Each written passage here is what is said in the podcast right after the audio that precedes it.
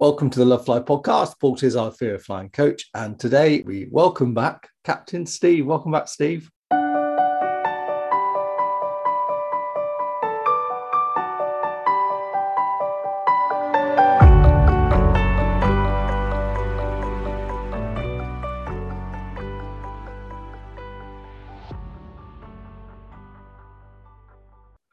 How are you doing, sir? Very good, very good. Yes. Uh, so, Steve, thank you very much for agreeing to come on this because, as you know, Steve is on quite a lot of the podcasts because he works with us at Love Fly. He helps run. He's on the thirty day program. He's on the live recording.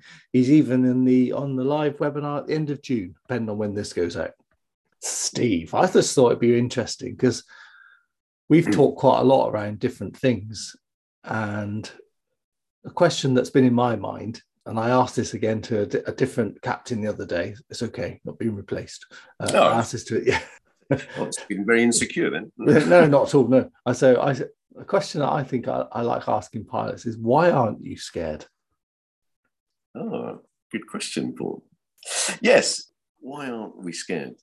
I guess the bottom line to answer that in a in a really uh, sort of one sentence is that phrase knowledge is is power and because we understand exactly how the theory of flight works and how aeroplanes work and how they're made and what the backup systems, etc., that, that, that's that's why we, we I guess we, we trust in our tools. Great. Well, so, thanks ever so much for the podcast. That was brilliant. Uh, really helpful. So, tell us a bit more about that. because the thing that I thought was that one of the programs that nervous flyers run is the sort of catastrophizing the what if what if what if you yeah. know imagining the worst case scenario type thing mm-hmm. and you go into simulators and you've watched footage and listened to black box recordings and you've you've literally been involved with all of those worst case scenarios obviously historically now mm, mm. Um, how do you manage that when you think you've got all that responsibility of having all those people on your aircraft? I mean, it's just, yeah. I mean, you, you fly, you're on the 787, mm. which holds how many now? 264 yeah. People. So how do you how do you manage that? So you've got all of this wrestling, you know, that responsibility and all this kind of stuff you've seen and, and thought about. Mm. Actually, uh, uh, it's actually quite easy to uh, manage 264 people, or, or if you're on bigger airplanes, you know, the more people you carry, because you're looking after number one. So if you look after yourself, then everyone's coming with you, and and we all do. And I think I've said to you on previous podcasts that um, my favorite destination is home, and life is just completely wonderful, and uh, I wouldn't jeopardize that for anything. So doing this job as a career is um, is you know, not only rewarding, but uh, I wouldn't do it if if I knew that it was, you know, unsafe. And it isn't because this is the industry that, um, as I've said before and previously, that um, how they put aeroplanes uh, into service before they ever get, you know, to flying passengers, what it goes through, and the hmm. relentless sort of testing of the aeroplanes before, you know, they, they get released to to um, commercial service. So that's one thing. So you and again you can google all those and how they, they make aeroplanes and test them and try and break them deliberately but going back to your question about how do we manage having seen lots of you know the air accident investigation programs etc yeah. so the the fortunate thing i guess is um, as you know in history anytime there was an accident they they find the, the black box mm. like data recorders and they relentlessly uh, look for those. And as you know, probably the, the, the longest one in I don't know if it was history, but um, that Air France one, it took them three years to find it because they weren't going to give up because they didn't understand what would cause the accident, etc. So the the benefit that we have from that is no accident is ever repeated. So if it is a situation where it requires extra training or understanding, then that gets circulated to all the airlines by the air, air plane manufacturers. So let me ask the the, the, the question. Yeah, no, I've got I've got to ask this question because I know there'll be a nervous flyer listening to this going, yeah, but in the meantime, if they didn't know what happened, and there was three years and those aircraft were all flying around, isn't that then dangerous? Yeah, no, and and that that uh, how can I sum that up is because so the one aeroplane that's involved in an accident, there's hundreds of those, even thousands of those around the internet. So there's nothing happening to those. So you do know at that point if if it's not an aeroplane fault, it's not a construction fault at that point because there's thousands of other airplanes flying. You can see what I mean. Mm. If that makes sense. So as we learn from if there's no other faults, you know, because obviously everything is, you know, maintenance records are just like pilot records. You know, they are absolutely scrutinized and they have to be maintained at all costs because you know the authorities are always looking at those. So you know if nothing nothing is being flagged up, then then it won't. So unfortunately, those rare accidents that have happened, and if they are bizarre, then it's often, as we know, sadly, a very long mm. chain of events that have caused um, you know human error uh, to you know to occur on that day. So going back to why do pilots then still go back to work the next day? Yeah. Is we know how these aeroplanes work. You know, they, they don't break, you know, aeroplanes don't just fall out of the sky and they don't break up in midair, which I know for the people that are scared of flying, that um, that doesn't sound, well, how do you know? Well, we, we do. And we know going through all our training what's involved. You know, we've said on our previous meeting, you can't break the wings off. You know, they don't bend. They don't. You know, well, they do bend. They flex, but so they don't snap off. You know, because they're not glued on, etc., etc. But we know the theory of flight as well, and putting an aeroplane into the air. You know, air. You know, gives the the wings lift. You know, mm. do we mm. need engines? No, we don't. You know, we can glide in them, etc., etc. So.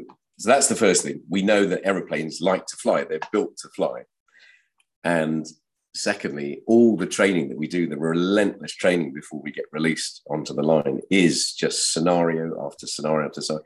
And, you know, at critical stages of flight, and we get the most heinous, you know, severe scenarios thrown at us. And you have to pass those in order to, to have your uh, and, and you're and you're guilty of that because you're actually an examiner, aren't you? I do. I put people as well. So uh, but not only that, but I have to do it as well for every six months for, myself. So, and I get things thrown at me. That, so that's an interesting, was it? Because so you you're r- running like these training programs as a training captain, mm. uh, which I always have a bit unsure of the terminology there because it doesn't sound like it's, like a training captain. Sounds like, like, like, like a, yeah, like like a, you just started, yeah. But a training captain. So look, so you're putting together all these programs. You're putting together these sim details and sort of thinking, right, we're going to take them through this and they're going to have to go through this pass or fail. And then you you go into it. Does that do you get still get nervous at all? No, I don't get nervous. So in in many ways, you look forward to you know being challenged. That's the best way I can put it because you you want to um, succeed. So you you know it's just something you're so used to you're used to being put in under pressure. You know, sometimes it's time pressure, sometimes it's, you know, a critical stage of flight that, you know, requires, you know, certain pressure pot building. So it, it's just a challenge, but you know that you will come out the other side because you're mm. trained to do it.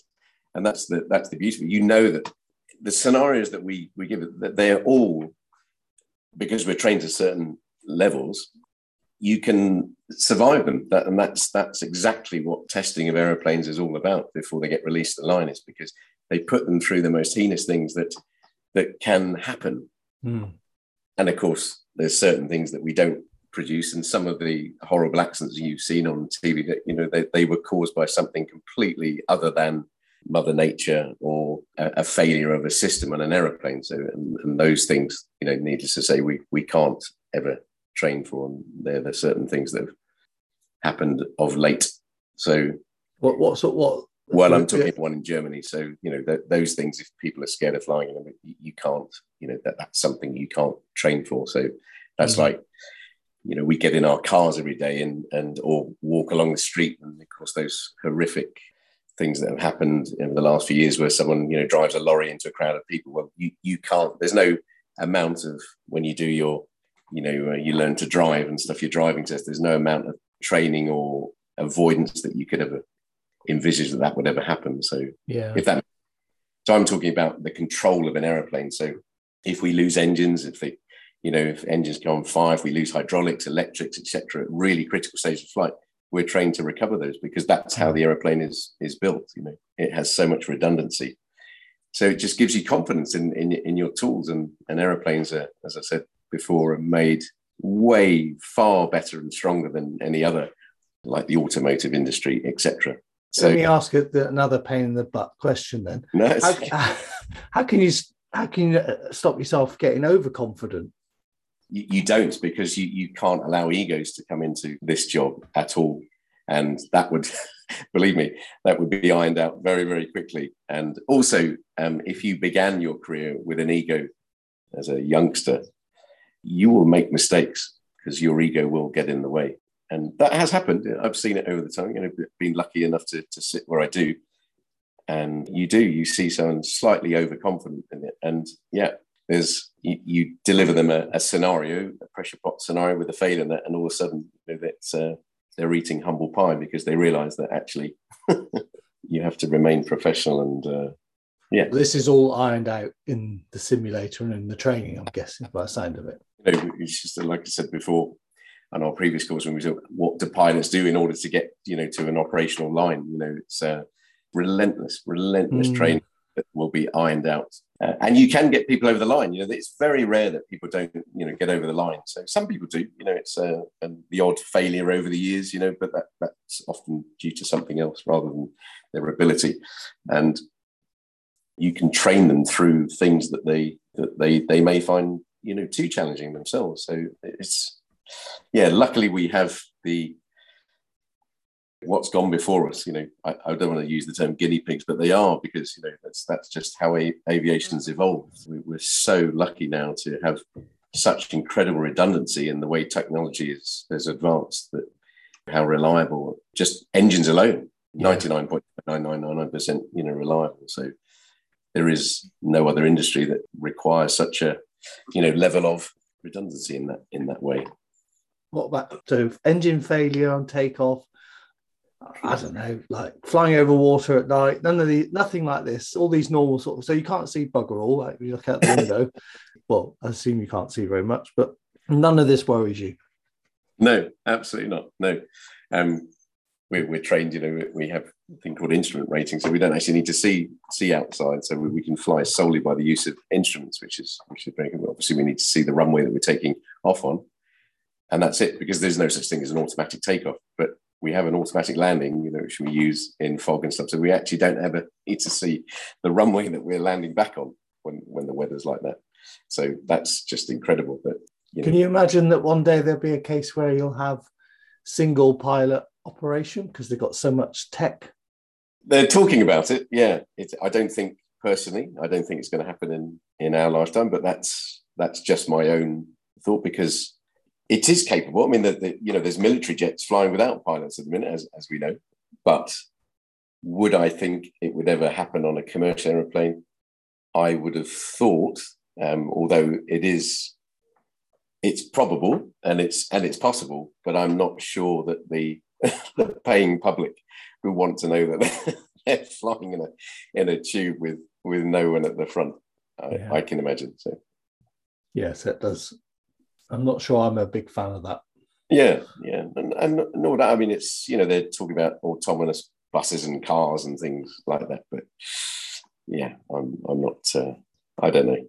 I think the infrastructure is not in place for for anything like that yeah. right now. Maybe not in our lifetime, then, Steve. Exactly. Yeah, yeah. When they do levitation and hoverboards and that, well, maybe.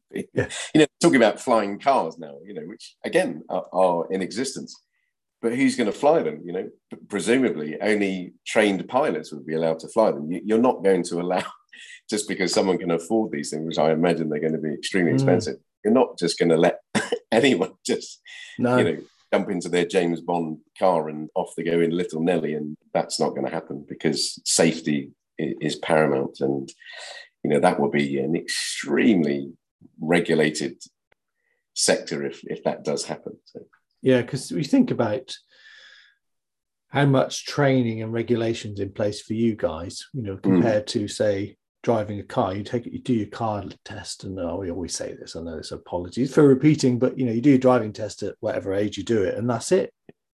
Yes. No, there's no other retesting. There's no, uh, at least with the motorbike license in the UK, you can only get to a certain CC, and then you have to wait a couple of years, and then you can go to the, like these are a bit of a stepped change, but right. you've got you're in charge of a killing machine, Yes. uh, like a you know half a ton of metal, and yeah. That's it, one test, It- and and yet you're getting tested every six months on your ability to do it, and getting all the worst case scenarios thrown at you.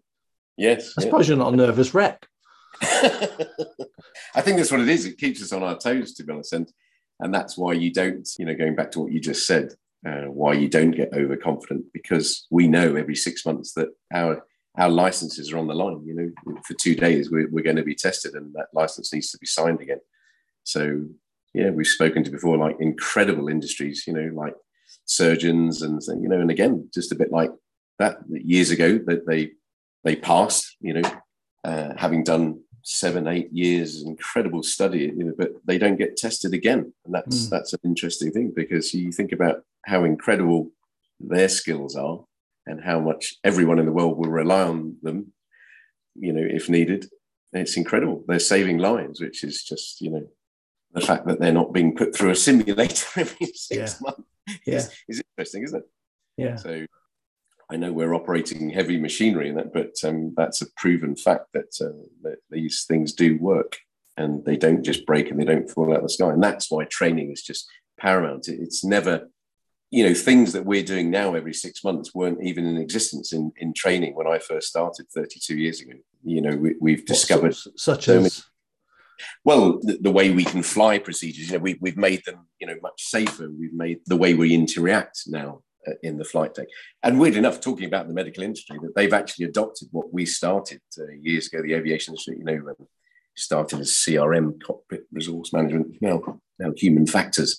Hmm. but that's now spreading across other industries that require um, people to to behave, you know, to to interact properly, and uh, and there's so many behavioural trigger points now that um, you can recognise when you know people aren't working together or you know or having problems as a team, etc. So um, yeah, Yeah. it's yeah, it's useful stuff. So those who have, have want to research this, the human factors stuff is around human performance, really, isn't it? And the airlines were fundamental. I think it was the 80s that it probably started. it did. it started doing the, the human factors. And what this is saying is that you know we are we're fallible, we make mistakes, which is why Mm. you always have two pilots and and th- little things you'll notice. I've seen this when they and I've watched simulator training. And I've like I love the way that you communicate with each other. No, like nobody touches anything before checking with the other person. When they have done it, they confirm it, and it's Yes. all that kind of verbal thing. And the other thing I like is that thing about positive stress and unhelpful stress is that you, you know the place that you work. I think they call it eustress, where you're able to be fully function. You're very aware and alert, but you're not Mm. overloaded. And it's recognized. And what you try to do in the simulator is overload people to see what if they can still communicate, because communicating and hearing goes, doesn't it? it exactly that. Yeah, and you're right. We You're just a bit of a bastard, really, aren't you? Just sick man. we used to get marked, you know, for example, you used to, you know, do a, a scenario or a, a maneuver. We have to do, we have to do certain maneuvers, you know, as part of your life process. And you used to get marked out of, for example, one to five, you know, one was, was good and two, three, four and five. And, you know, you- you'll, you'll be doing extra training if you get to five. But now we don't have, there is no mark. You don't like O levels and A levels. Oh no, let's show my age. Uh, what was it called now? Oh, it is A level still. GCSEs or A star or whatever. We don't have those markings. We have nine competencies, nine pilot competencies, which are worldwide for, for every airline now. Mm. And it's an industry standard. And, and those competencies are, as you say, things like situational awareness, workload management, leadership, problem solving, etc. Mm. And you can absolutely identify using one of those competencies what someone is is uh, displaying well or needs polishing somewhat. Is it nine of them? You said Yes, yeah. Is this an international thing. Everyone's using them. but it's very very um, helpful psychology that's been introduced into you know to to recognize, as you say, we are humans in a day because we have the most wonderful equipment, but we're human beings and we're operating this this equipment, and so we need to be aware of what our limitations are, and that's just incredible how that's evolved over over the years. I'm still sort of taken back to that because I think uh, when I sat in the flight deck, and obviously you've not just arrived and that's it, you're plonked in there. I look at all those fuses and oh my goodness, you know, you, and, and the days when I uh, worked briefly as cabin crew, we had you had sort of flight engineers and so there's like a whole panel next to them. Mm-hmm. So two people managing all of that. It's just that oh, it looks so overwhelming. And then you've got all those people behind you that you're responsible for. So I wondered how do you get you know you said right you look out for number one. We'll bring you back to that point. How do, how do you sort of how do you just stay calm and not sort of have that overload? I, I just i'm really curious how you do that. Yeah well uh, uh, you don't know do you? I, I don't it, it, it, comes natural and i suppose that's why people choose that that profession because you wouldn't be uh, wanting to embark on that career if if that is something that did freak you out somewhat that you think is uh, if I speak to uh, any of my colleagues or maybe any pilots listening, I don't suppose you would be being uh, scared. Yeah, we do listen to this, yeah. but um, if you were, I'm sure they'd all agree. It's actually you don't think about it because you are you are literally, you know, as I as I said before, because you're looking after number one, if you like, who's the most important on the aeroplane and anyone listening going, well, I am, of course. you are in your own entirety. the fact that the pilots are looking after themselves and well, the captain is the one that signs for the aeroplane and ultimately, you know, you look after number one. it, it is your responsibility, but it's not being a blase thing to say you don't think about it because it, it, it just doesn't come to the forefront of your mind because mm. you have so much to do and you know you're busy doing what you do and and that's it is incredible i mean don't get me wrong you know I, i'm like anyone i can stop and watch an aeroplane take off and fly you know and just and and, and it's still amazing I, I, don't think there's there's not a pilot in the world that just still goes wow you know even though you understand the theory yeah. behind it yeah. you know but when you see a, a 747 or the, the the a380 you know those huge aeroplanes of 500 tons you know when it lifts off the ground you just think now that's impressive you know mm. because it, spectacle. But we understand how that works and why it's possible. And it, but it's still a joy, you know, to, to watch because it's a, a wonder of science, isn't it? So all I can say is when you're actually at the controls of one of those things, you don't have time to to appreciate, you know, what it is because you are literally just it's you with your hands on these controls and you are looking after number one and that's you know you're, you're going safely from a to b and therefore everyone comes with. But I hope that's not a too simplified way of saying it, but it really is. Mm. Um, so, do you think there's a certain type of person that? So, you know, a better question might be: Can anybody be a pilot, or does it take certain personality types? Anybody can, yeah. You, you can be trained to the if they have obviously the ability to pass the the standards required. But absolutely, anyone could, you know, go into um, well, anyone could go down a flying club and, and take what they call a trial lesson and and find out whether you have the aptitude to obviously. So what is certain, the aptitude? Is it a sort of? Because I've well, always wondered, is it sort of certain way of what brain wiring? Is it like a kind of a, a hand thing, hand eye thing, or what? what is yes, that, that's what we call it. So the hand eye foot coordination. So you'll you'll know early on. I, I've spoken to, to people who've said, "Oh, I did a trial lesson once," and then they said, "Absolutely loved it, but just couldn't do it. I just just could not tell my my hands, my feet, and and and my brain to to work in one thing. So yeah, it's a bit an analogy is, is a drummer. So mm. you've ever had, you know, in fact, I either wanted to be a drummer or a pilot when I was I was a kid. And if you have a go at doing the drum, it's it's amazing, you know, with your feet and your hands and your and the tempo and everything is is uh, is quite something to, to oh I, so because you're using all three faculties at, at that point, and you'll you'll soon know during the, the aptitude testing of, of embarking on a pilot, whether you actually have the ability to, to control your hand eye foot coordination early on. But if you do, then then then, then that's trainable. You know, that's it's not for everyone. It's a bit like sport, isn't it? You know, not everyone is so uh, you know skillful to to to take sport to a certain level because you just don't have the, the coordination. So so That's interesting. So there's there sounds like there's some innate stuff. Myself, not everybody can, but you mm. you are certainly able to try, and that that's for sure. So yeah, so it sounds like there's some innate stuff, but also yeah.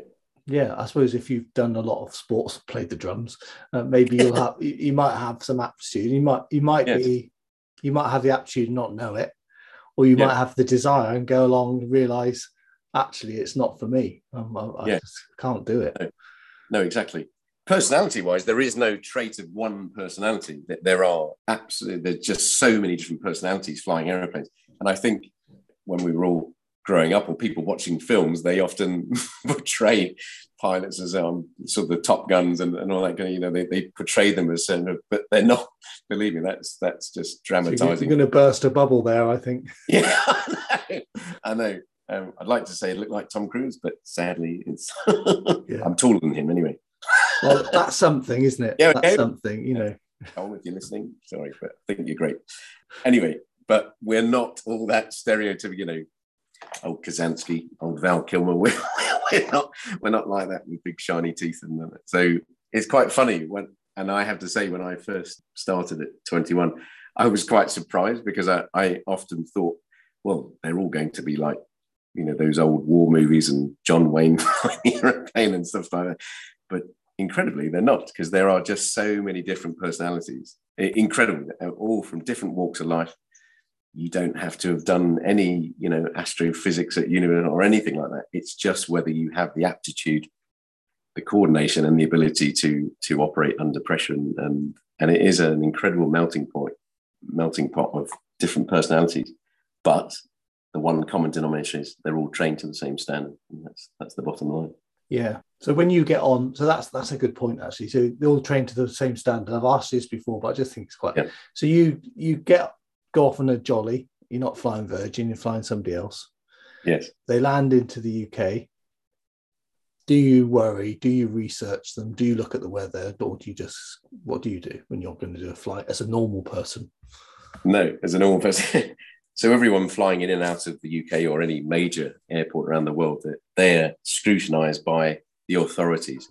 So each country won't allow any operator into your country. They will only allow known operators that um, achieve certain standards, and that's why you don't need to to um, contemplate whether one is better than the other, and mm. you know, a low cost or whether you know, etc., etc. So, so you um, don't worry then. You get on a flight, you don't think about it. No, no. In fact, I'm probably a. It's a bit like a, a busman's holiday for me. I just I'm not a good passenger, as in as in get on with it. Can we get there? right. Do you ever sit there thinking, "Oh, I don't think that landing was very good," or not? And I think this approach. Do you ever, do you sit there like, or do you just switch off completely? Completely switch off. Yeah, yeah. Just uh, you know, just just, just trust. I, I, often look around and look at the reactions of people, you know, because um, you know, I, I as a passenger, you know, sometimes you know, whatever landing it is, and you look around and either people are clapping or or, or shouting expletives across the cabin, going, you know, a polite way of saying that landing was unusual.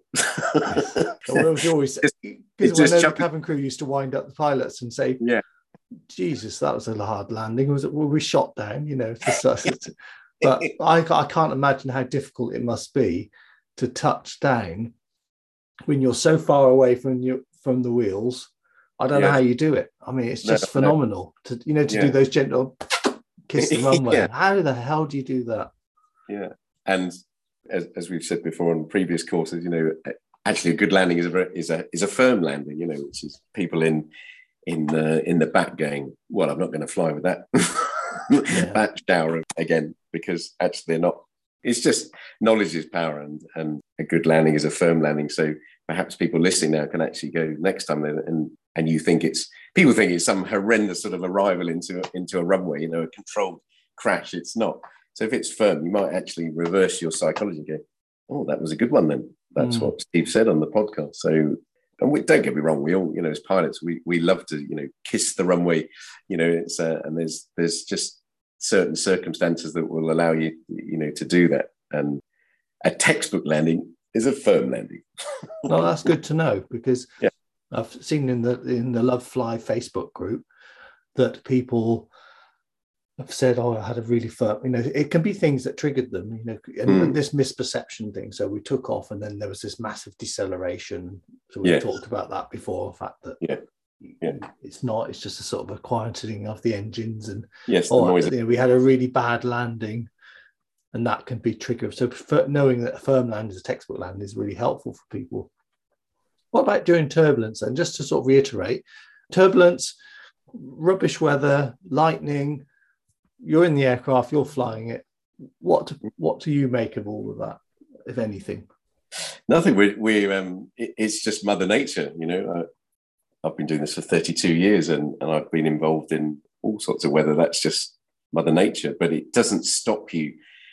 What's what's the the? Um, the weather's not going to stop you going forwards, if you know what I mean. A to B. So we we obviously plan routes, you know, and we have systems that we will avoid, you know, certain weather, but some weathers we have to fly through. But it turbulence in in answer to your question is that's something that will never stop an aeroplane flying. So we don't sort of hold off and go "Oh, we're not going to go any further. We'll we'll just go around in circles. We, we just we fly through it because we know it's not dangerous. It's just uncomfortable. It's an Mm. uncomfortable experience for people who who don't again appreciate what's actually happening to the aeroplane. So you know the air hasn't disappeared over the wings. The lift is still on the wings but the, the air is disturbed over the wings. That's what this causes that ripple effect the cobblestone effect in your car etc but in answer to your question about what are we doing we're not even thinking about oh there's we're, we're just we're just flying the aeroplane you know? And we'll put the seatbelt signs on because it's uncomfortable. So it's better that everybody sits down behind us. So Mm. I've said to you on previous courses as well. Sometimes you get a call from the cabin. Go, can you put the seatbelts on? oh, is it is it bumpy down there?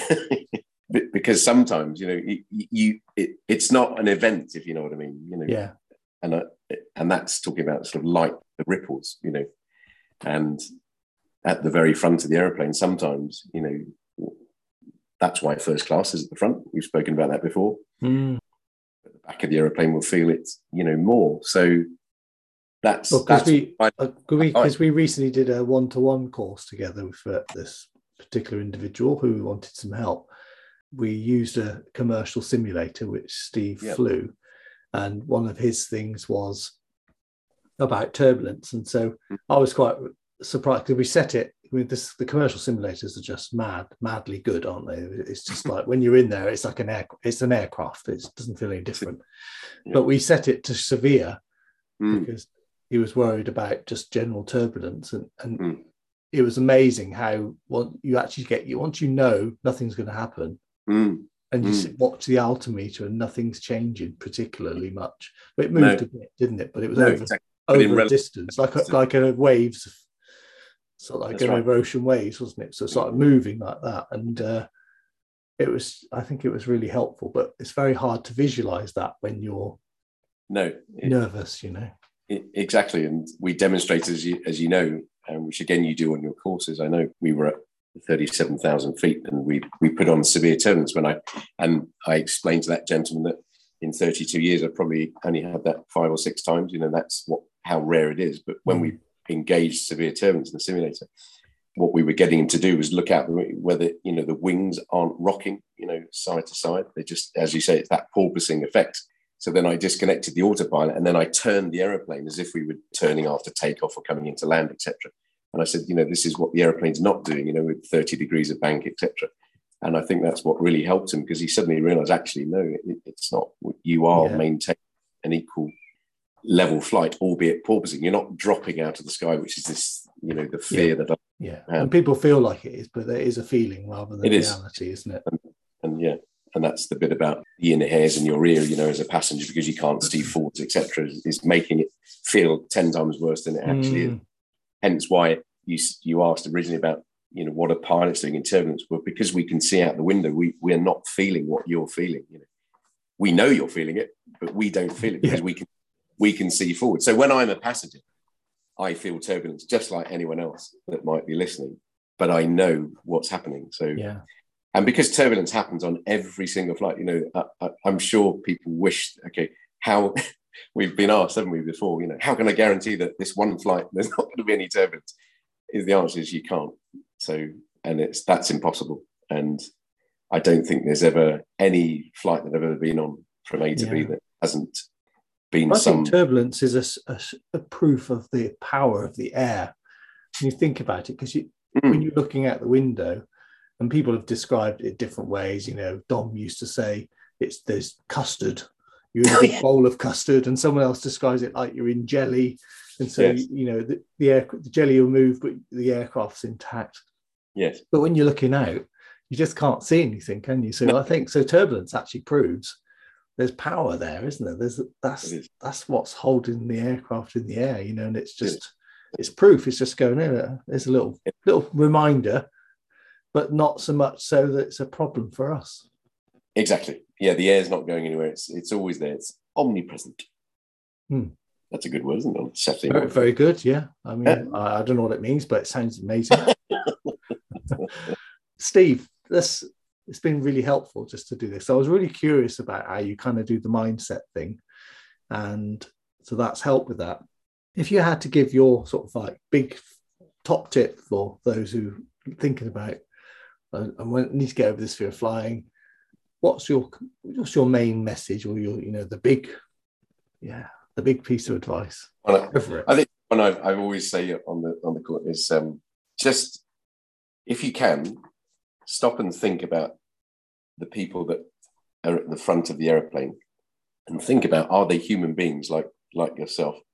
And the answer to that of course is yes. So the men and women that sit at the front of aeroplanes now they have lives and most of them will have families whether they have their own children but they will be part of a family.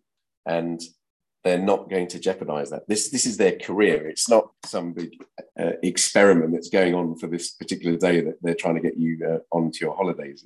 That's not that's not the case. The people at the front of the airplane have lives, and they've chosen a career that's without doubt the most safest form of transport in the world, bar none.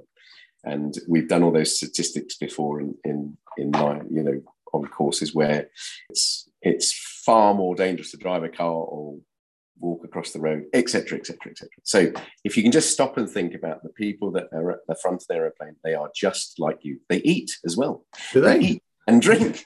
they do. They breathe the same air they do. They have to get up in the morning and they have to uh, deal with all sorts of things in, in life, just normal weather. But the work they do, and I know it is different, and people, but it's not an experiment.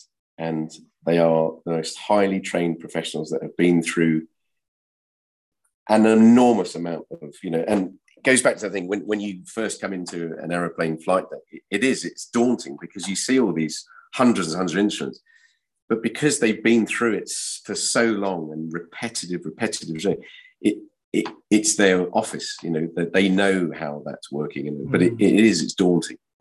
So if you stop and think about it, it's taken them years to get to that point where taking you on holiday. And the good thing is when they take you to your destination on holiday, they want to go home at the same time, and they're not going to jeopardize that. So they they just wouldn't. And so if you think about the knowledge they have, and they're doing it because they understand it and they know that these machines work. That's my top tip. Awesome. Also, Captain Steve, excellent. Thank you very much. and, and lovely to see again, you. I hope I'm not. Hope I'm not. It's, it's you know, I'm not not simplifying it, but it really is that simple. If you, you just if you can just bring yourself back to the level of actually just understanding that that they're human beings doing this and and they're not the people you see in Hollywood movies. No. and we're not going into war. We're not going into any combat.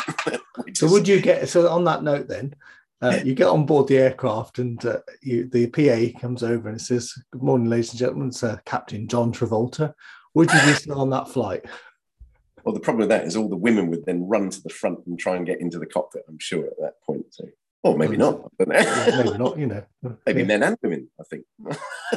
you, you know, go and roll out with us. Luckily, he's got the uh, bulletproof Kevlar door uh, so to keep them out. But uh, So when I see, so because he's an example of somebody that's done lots of pilot training, isn't he? And I think he is trained. I think not only that, and I've Googled, I think it's fantastic. I love listening to he um his home. I, I, I think it's in Florida. I'm not sure, but um, he actually has a runway, and his his garage is is a ter- is a terminal building, isn't it? It's a jetty, and he flies a it's a 707, I think it's an, an original. It's a Qantas, I can't remember, but um, and he wears his uniform and he looks a bit. How cool is that? Pull up to your aer- um, your house in your airplane, not park in your car, your Ford yes. Sierra. I'll just I'll just switch off the 707. So might be a bit noisy if he leaves early in the morning, I guess, for the, the other family members. You know, if he's firing mm. up a 707. But, mm. but, yes, no, there are people like that, and, and that's right, and it's great. You know, he's he's utilized his money in a in a very different way to, to but incredible. But he he's not flying those aeroplanes, by the way, because he's John Travolta, uh, and a flying school just went, "Oh my goodness, John Travolta's here! You know, here's a license." He also had to go through every single training course that that we do, so he he's no different, and he has to maintain his knowledge, and he will have to um, be tested every six months, just like any other pilot. It's not because he's a he's a famous uh, Hollywood actor. So yeah. Mm, thank you. Cool guy. Captain Steve, thank you very much, sir. And uh, a pleasure. So we obviously we're working together on the uh, live webinar at the end of June, depending on when this goes out. Yeah. And uh, we're going to be running those more. We've run quite a few over the last few years, haven't we? And Steve's on the 30 day program and also uh, pops up. Some of it, my answers in the Facebook group are often words that I've taken from Steve's mouth because I, if I get piloty questions, there are quite a few pilots that are like your mate Pete Legg and Dave Mabbott. They're in the group as well, and they sometimes answer.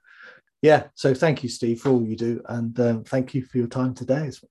Absolute pleasure, and uh, to anyone listening, you know, just good luck with you know pursuing your endeavour to uh, cure yourself of, of you know anything that makes you fear flying, but you know stick at it because it's there to be enjoyed.